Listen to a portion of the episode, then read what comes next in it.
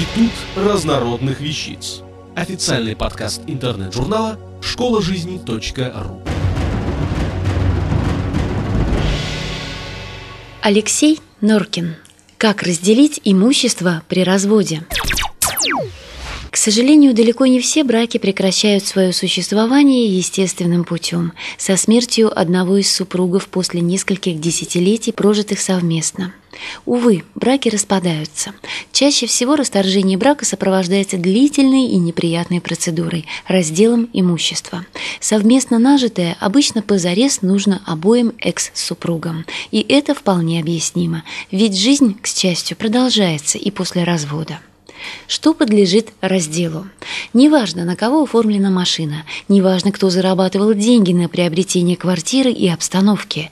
Во всех случаях и вариантах, какие только можно придумать, все имущество, нажитое супругами в период брака, их совместная общая собственность. И муж, и жена имеют абсолютно равные права и совершенно равные доли в нажитом. Сказанное, впрочем, не означает, что суд примет решение пилить столы и стулья строго посередине, чтобы не обидеть ни одного из разведенных. Принимая решение, судья обязательно учтет не только запросы и претензии претендентов на богатство, но и все другие обстоятельства, например, интересы детей. Что еще подлежит разделу? Оказывается, не только вещи, но и долги. Например, невыплаченный кредит за квартиру. С согласия кредитора он может быть распределен на обоих супругов. Возможны и другие варианты. Если кредит будет выплачивать только муж или жена, то в этом случае суд имеет полное право доли собственности определить неравномерно. Как делить имущество? Самый бесхлопотный на первоначальном этапе способ – не делить вовсе. Если нет взаимных претензий, вполне можно разойтись полюбовно. Но про первоначальный период упомянуто не зря. Со временем претензии могут возникнуть. Такое право сохраняется за супругами в течение нескольких лет со дня развода.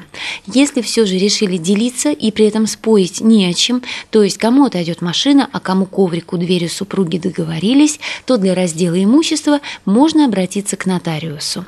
После оплаты небольшой государственной пошлины и оформления требований сторон нотариус выпишет свидетельство о праве собственности, имеющее такую же юридическую силу, что и решение суда.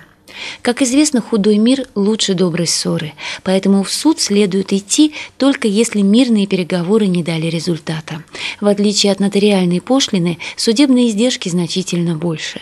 Заплатить придется несколько процентов стоимости имущества. Сколько стоит квартира? Если есть брачный договор, суд обязательно учтет его статьи при вынесении решения. Можно даже и в суд не обращаться, если только все оформлено правильно. Договор обязательно должен быть заверен нотариально. Поинтересуйтесь у юристов заранее, возможны и другие особенности. Например, в Беларуси любой договор, в котором речь идет в том числе и о недвижимости, должен быть сразу после заключения зарегистрирован в агентстве по государственной регистрации и земельному кадастру, именуемом по старинке БТИ. Что не делится? У каждого супруга, кроме нажитого совместно, может быть личное имущество. Одежде, обуви и зубной щетке раздел не грозит, если только последнее не изготовлено из золота с вкраплениями скромненьких бриллиантов. Драгоценностями и предметами роскоши придется поделиться не подлежит разделу имущества, которым супруги владели до брака или полученное одним из них в период брака по наследству или в дар. Эта норма, впрочем, может быть пересмотрена судом. Например, если в квартире, принадлежащей одному из супругов, общими усилиями был сделан дорогостоящий кап-ремонт. Трудно это дело, раздел. Удачи вам и мирной семейной жизни. Автор статьи «Как разделить имущество при разводе» Алексей Норкин. Текст читала Илона Тунка-Грошева. Институт разнородных вещиц. Официальный подкаст интернет-журнала школа жизни.ру.